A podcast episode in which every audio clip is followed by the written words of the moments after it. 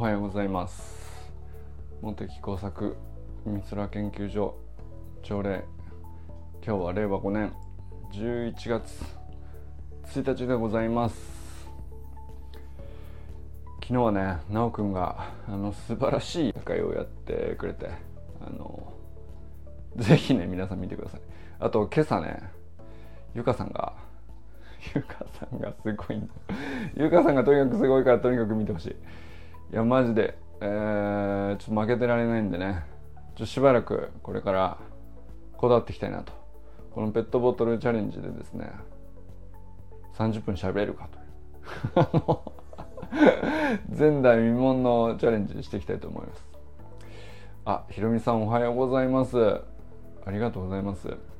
えー、パンプキンでかすぎて乗らないっていうね。ひろみさんね。いやそういうネタいいから。そういうネタいい。いやいや素晴らしいです。ああいうのいいですよ。もうあらゆる方向からね。あの全てをコンテンツ化していきましょう。あの本当にね世の中ねあゆうじさんおはようございます。いやこんなんいやあの皆さんねご存知の中島明さん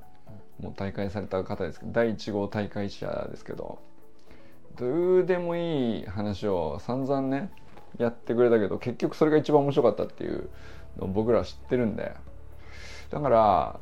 それをこう笑っていられる関係性さえ築ければですね。だからその一人自分個人のスキルだとかメンタルだとかそのなんかねいろいろ整えるためのなんかいろいろ技あるじゃないですか。ノウハウとか。めちゃくちゃこう学んできたつもりだったけどいやなんかいやそれ大事ですよ。スキルあった方がいいんですけどノウハウとか。それもこれもさもうもし仮にね全部なかったとしてもあの素晴らしい関係性さえあれば基本メンタルが崩れることもないし、えー、なんだろうな。対してこう頑張って企画したりとか考えたりとかなんか企てたりとか、えー、気遣ったりとかさ。配慮したりとかしてないのに常に楽しいというね そういう状況になるんだなっていうのをねアキラさんは教えてくれたなと思うんですよね。いやだから僕はそれをこう心の師としてですねもう見習っていきたいなと思ってるんですけどだからあの昨日の奈くんのねあのかぼちゃプリンを頭に乗せながら夜会やるとか話はすごいね。いい話してんだけどこれあのパンプキンがずっとここに乗ってるから。入ってこねえのよこれ。何言ってましたっけ。相当長いこといい話をしてたはずなんだけどね。いや面白かったな。いやあの奈くん主催の夜会も初めてなのかな。ね良かったですねあれも。だからここのとこちょっと本当にコンテンツが大渋滞を起こしてますがあのじゅぜひね皆さんあの好きなだけ充満させていただければと もう全部消費するのはこれ無理だなと。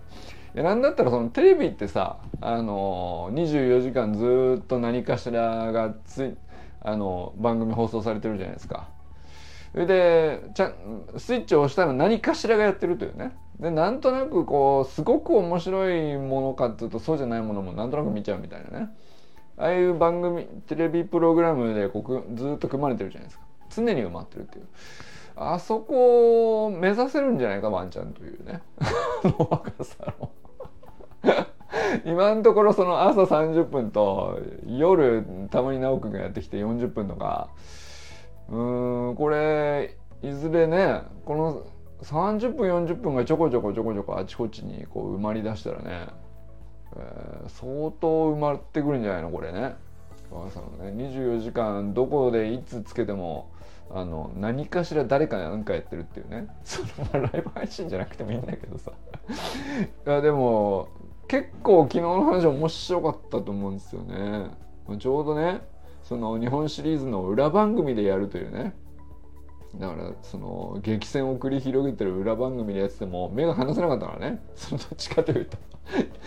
阪神オリックスじゃなくて佐藤直の頭の上にあるパンプキンプリンから目が離せなかったっていうね。いや面白かったですね。でそのあ面白かった。いい夜いい夜だったな。おやすみなさい。で寝て起きたらさ今度佐藤ひろみがさあのこんなでっかいパンプキンボールをいや何してんのこの親子はと思いましたけどね。いや最高だなと思いましたね。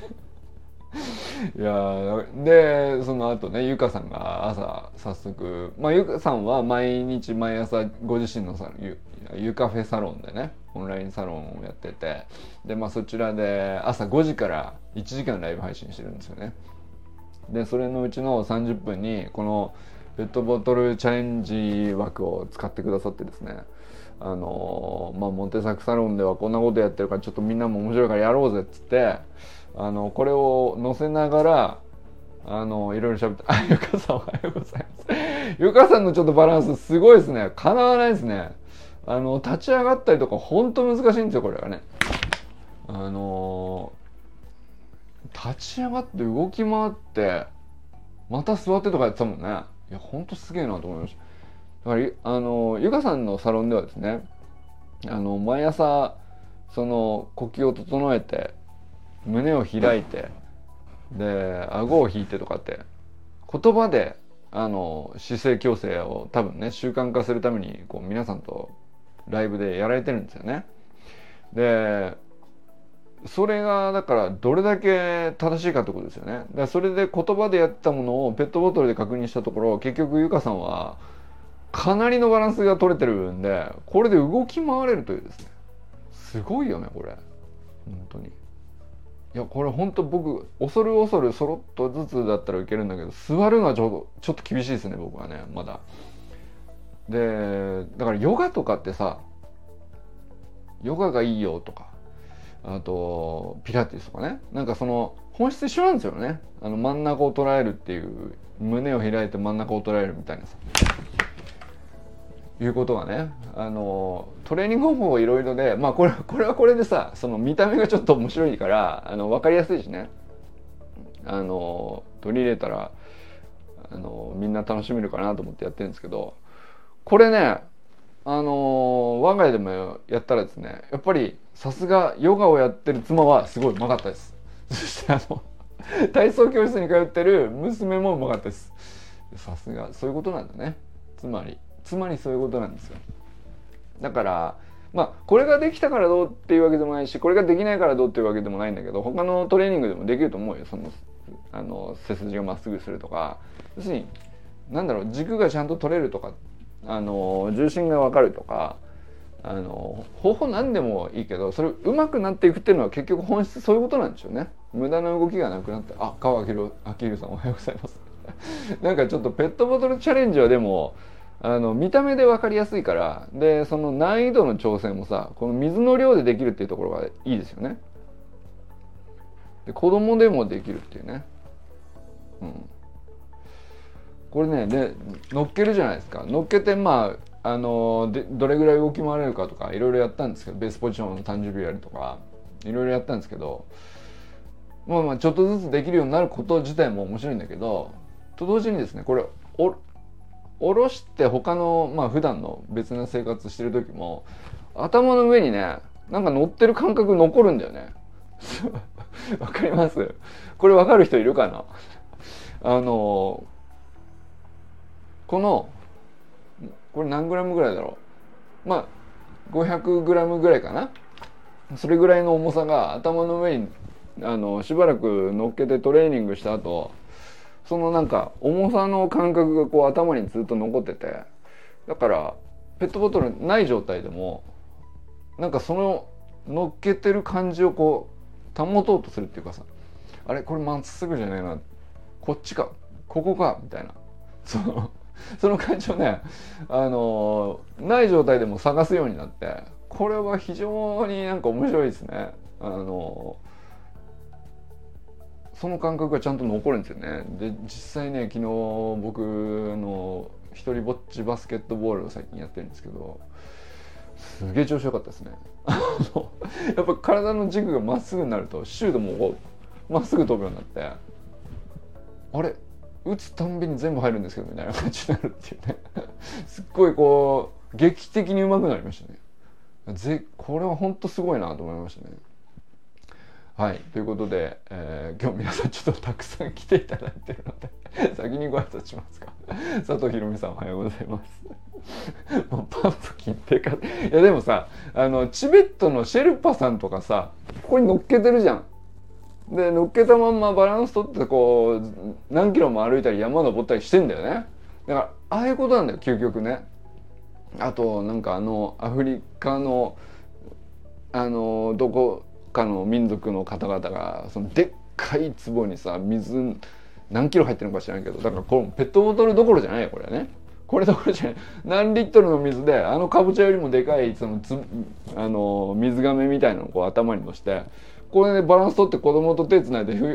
ひょひょ歩いて何何キロも歩って家帰ってくみたいなさやってるじゃん。そういうことだよね。いやだから本当だから本来あの軸を捉えてる人にとってはなんってことない話なんだけどいかに僕らずれてるかってことですよね。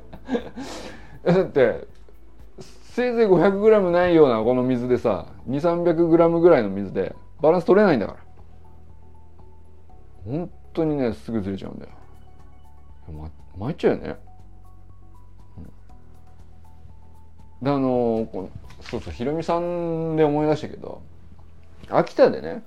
あのひろみさんにいろいろあちこち連れて回ってもらったんですけどあの秋田の地元のお祭りで関東祭りっていうのがあるんですよ。であの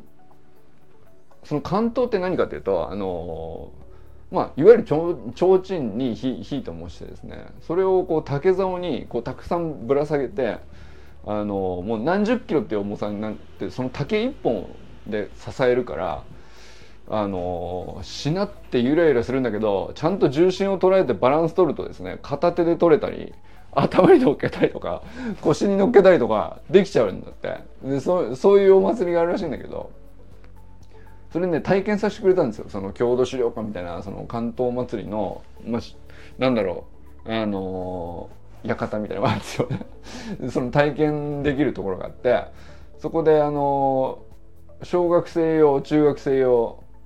でこう重さがちょっとずつね1 0キロ2 0キロ3 0キロとかって変わってくるんだけど大人用も5 0キロあるんですよね。その竹竿もめちゃくちゃ太くて長くてで上の方にこう提灯のぶら下がってる量がもう何十個あるあれ。あれ何十個あるんですかひろみさん。あのまあそのガチのやつはその5 0キロぐらいの重さがあるのをこうみんなあの秋田のね地元の方々は関東こうあのよくほうきをさ、まあ、昨日もちょっとやりましたけどほうきでこうバランス取るみたいなやってたみたいな感じでこうバランス取ってでその竹竿一本の50キロでも10メートルぐらい10メートルはないかさすがに。ででも5メートル以上あったんじゃないですか。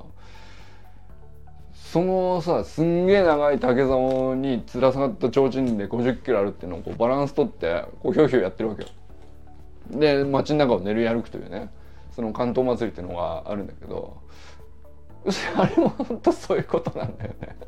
まっすぐ軸取って重心が取れて一切すればあのたとえ50キロであっても5メートルであってもちゃんとひょいひょい歩けちゃうんだよね街を練り歩けちゃうんですよね。でなんかそれでこうなんか誰が一番すごいのかみたいなその競う大会まであるみたいな。あいつのしなりはすごいとかさ。あいつのこうなんなんか技があるらしいんですね。いろいろ肩に乗っけたりとか。あらゆるところでもこうバランス取ってって。ね、まあ、直くんはそれやってたらしいんだけど。だから真ん中をまっすぐと書いて直くんですけど名前の通りっていうのはもう関東を見た時にあなるほどって思うよね。あの 真ん中まっすぐストレートしか投げないっていうね。だからだからまあそのなんていうのかなやっぱり佇まいからしてさやっぱり重心取れてる人の佇まいなんだよね。そのまあ直くんね昨日あのなんだっけ岩手でさあの行った先であの有森裕子さんといろいろお手伝いしてきたとその健康アンバサダーでしたっけ？まあ、その企画のお手伝いしてで子供たちからイケメンだと キャーキャー言われたという話でしたけど。要するにこうまっすぐ立っててあの常にニコニコしてるっていう人は要するにそれをイケメンって言うよねやっぱりね。うん、でまああのアシスタントなんでそんなにこう前に出てこうキャラが発揮されるみたいなことじゃないかもしれないけど、ね、後ろで有森さんのお手伝いされてたっていう立ち位置だとは思うけどいやイケメンに映るだろうなと思ったよね。やっぱりね。あの人なんだろうな。すっごいまっすぐなんです。本当にまっすぐって分かっちゃうんだろうね。うん、だからその関東をさこう奈くんがずっと持ってあの、やってたっていうのとさ名前とまっすぐ軸を作るって何なのっていうのをペットボトルチャレンジで昨日ね昨日彼をパンプキンをのし パンプキンプレイをのして 40分喋ってましたけどこれ全部つながってるよな。本当に。すごいなと思ったな、うん、ということでちょっとひろみさんおはようございます。このままちょっとお辞儀はできないんですけどもあのー、川明さん。おはようございます、えー、やってますか？どうですか？あの見ている間もねぜひ皆さん乗せた状態で見て 無理か。あのいやだいぶ揺れてますね。えー、っと安倍ゆきかさんおはようございます。小山愛さんおはようございます。佐藤なくおはようございます。山田友人さんおはようございます。えー、中村修平さんおはようございます。これずれてきてますね。ずれてきていますがああはい。寺師ゆかさんおはようございます。ゆかさんにはかなわないですね。いやすごいなと思ったな。でそうそう。あの中西哲夫さんの YouTube あのピボットの YouTube チャンネルに出てた中西哲夫さんのねあのトレーニングなん鉄トレなんですけども。そうそうまさにねその胸を開いてってゆかさんこうあのシェアしてくれたじゃないですか。ゆかさんは普段ゆかさんのサロンではこう胸を開いて顎を引いてあのみぞおちと、えー、おへそが距離が開くようにこれも哲夫さん同じことでしたよねだからその強差関その哲夫さんの言葉で言うと中西哲夫さんの言葉で言うと強鎖関節と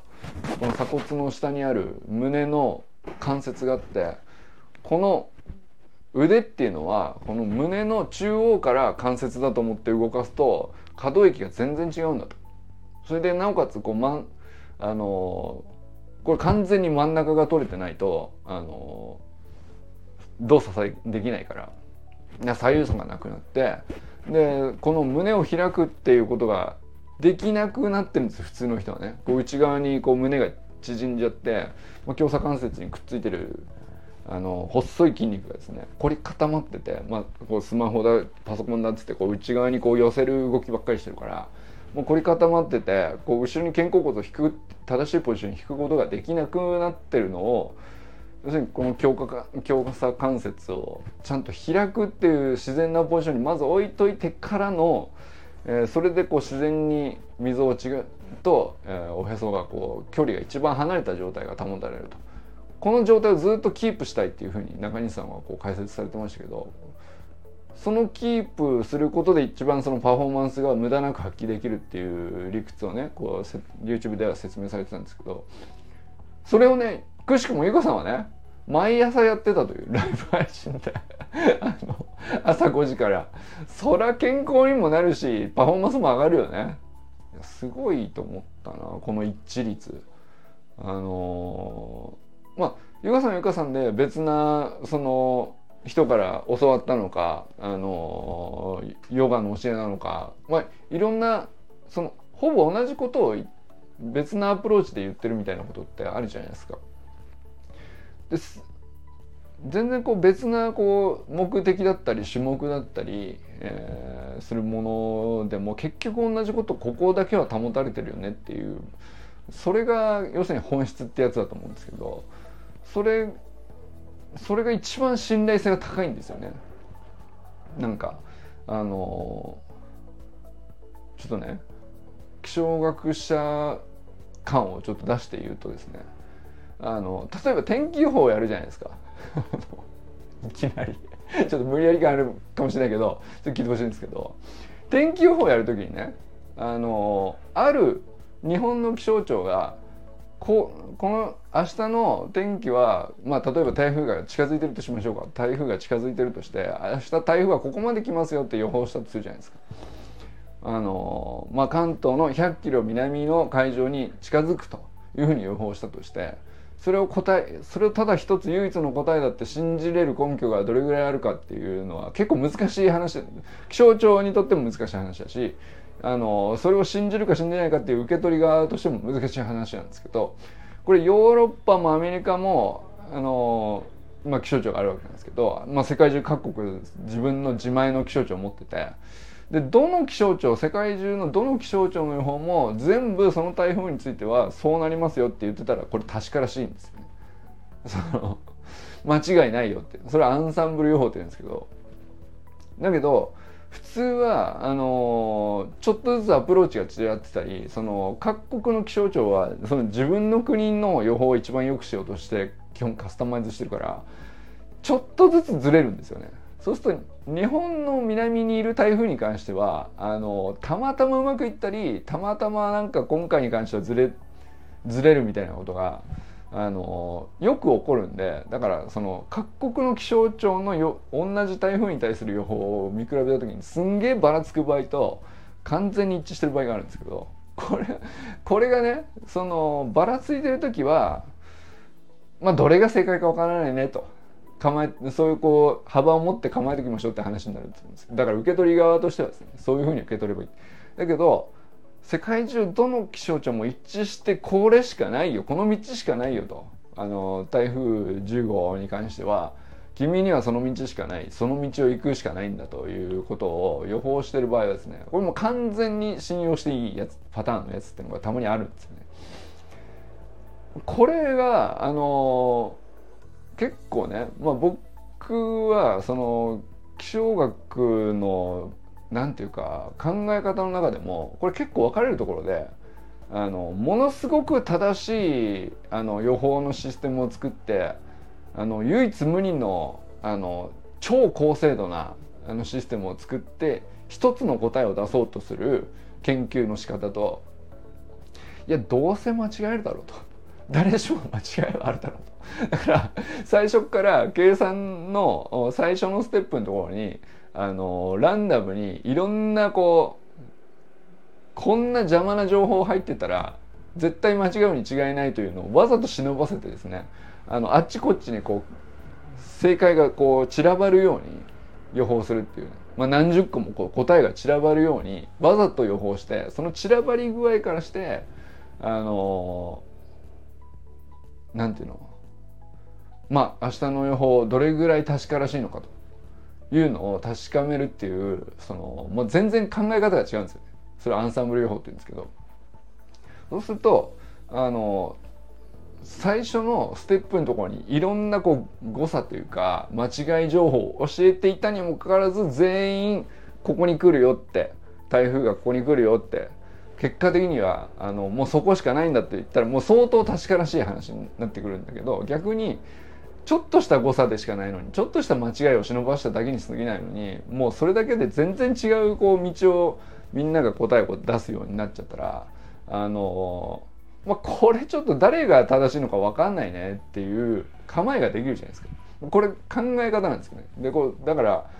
あの気象学みたいなその物理とか数学を前提にした学問でも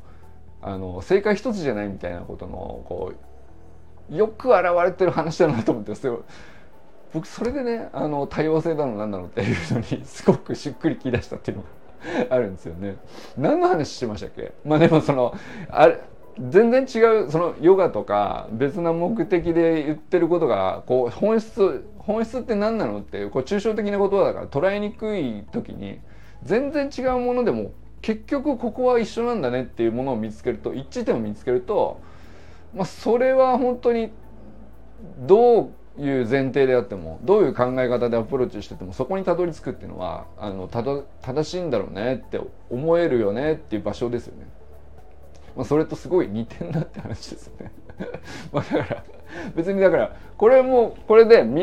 視覚化するためのこう手法の一つでしかないんですけどでまあ遊びとしては面白いよね。チャレンジの仕方としてはすごく誰でもできるよねっていう方法論の一つでしかないんだけどでも結局やり本当に本質をこう軸って何なのってその抽象的なものをあのどう達成するかっていう話だなと。思ったりしましたね。なんかねゆかさんのあのパフォーマンスの素晴らしさとずっと3年間朝のライブ配信でやってこられたことをねあの戻ってこれました話が。ゆかさんおはようございます。そしてねあの分厚いコンテンツまたありがとうございます本当に。はい。ということで清水信之さんおはようございます。えー、山本健太さんおはようございます。森本あかねさん善くんかんくんおはようございます。善くんねあのー、ちょっとねリハビリ中なかなかに肉離れ痛いと思うんですけどこれぜひやってみてほしいです。善くんはねどうですかね？これ必ずしもねパフォーマンス高い人がうまいとは限らないみたいなんででそのフィジカルが必ずしもそんなに強くなくても軸がちゃんと通ってれば割と生活できてるみたいな。ことなんだよね。でも逆にそのフィジカルを強くするトレーニングの過程においてこれ、まあ、利き腕って誰しもあるしね。利き足はあるしね。その体の癖とかもあるからそのフィジカルのこう反復したトレーニングみたいのを繰り返せば繰り返すほど左右差って拡大していくと思うんだよね。で普通は多分なんだろうな。あのごっつい人ほど難しいと思うんだよな。だから男性の方が難しいんじゃないのかなっていうのが僕の勝手な印象なんですけど。うん。これむずいんだよ。でえー、善くんどうですかね？善くんはまだね年齢いってないからそんなに崩れてもいないと思うんだけどでもあれだけのこうパフォーマンス発揮してるってことはあのどっかに癖があってもおかしくないですよね。でそのリハビリ中になんただ怪我を治すだけじゃなくてさそのもしね体の癖がこう左右どっちかにこう負荷が強くなりやすいような動きをする癖が日常からあるんだとしたらそれ直せたらもう無敵よこれね。ちょっとこれ以上は全部無敵にしてどうするんだという話もありますけど。いやぜひやってみてほしいですね。だから俺ねあの砂塚さんの朝トレに朝トレにその今ねベースポジションウォークとかあのいやなんだったあの人だったらねこのベースか斜めに壁に手をついた状態でもできんじゃねえかと。あの人だったら。加速ベースポジションでもできちゃうんじゃないかというね。いやわかんないけどちょっと楽しみじゃないですか。あのいやでもこんなにちょっと流行ると思ってなかったんですけど思ったより流行っててちょっと僕は楽しいですね。ぜひねあのこの量をね増やせたよとか歩き回れましたよ。座れましたよ、えー、立てましたよ。あとは何が難しいでしょうね。なんだったら母さんとかさこれをやのしたまんまリフティングとかねできたら最強じゃないですか。ベースポジションできた上はこうこれでリフティングをするっていうね。できる可能性あるよこれねワンちゃんね。やってみてください。はいということで2日連続ねペットボトルチャレンジをしということでしたけども。あのー、ちょっとねゆうかさんのあのー、今日とさっき投稿してくれたやつをね是非皆さん見ていただきたいですね。あのあの昨日投稿してくれたあの洗濯物を畳みながらペットボトル乗せてるもすげえ可愛くてよかったですけど。これ見た目可愛いもいいあの大事なとこですよねこれね。見た目なんか可愛いんですよ。そのなんていうの？いやなんか変っちゃ変なんだけど同じ変のカテゴリーの中でも可愛くないですか？頭の上にこの細長いものを乗っけてるというね。これね洗濯物畳んでんだよゆかさんはね。でこうなんかバスタオルみたいなこうやってやってんだけどさ。もうあの、ね撮影者旦那様だと思吉川さんだと思うんですけど可愛いよななんかあの夫婦の会話も含めて完璧だなと思いましたね。いやぜひそちらも楽しみください。なんかあのめちゃくちゃコンテンツが充実していることもされることながらまあもちろんねその一応サロンながらコンテンツが充実することも大事なことなんだけどいやそれより何よりあのメンバーみんなこうパフォーマンスが上がってるというね。これは一番重要なところなんじゃないかなと思うんですけどね。あのまあそのパフォーマンスを上げますよっていうサロンじゃないんだけども結果的に上がっちゃってるよね俺らね今ね。みんななんかこう軸がだんだんまっすぐになりあのなんかが上手くなり、えー、まあやったことないライブ配信をいきなり始めてそれなりのこと喋れちゃったりあのいやなんか面白い研究所になりましたね。これ何の研究をしてるのかは。いまだによくわからないものの。いや非常にいい感じじゃないですか。ということでね、えー、今日も皆様どなたと笑いますでしょうか。今日も良き一日をお過ごしください。川明宏さんありがとうございます。佐藤博美さんありがとうございます。寺石ゆかさんはありがとうございます。山田友人さんありがとうございます。じゃあね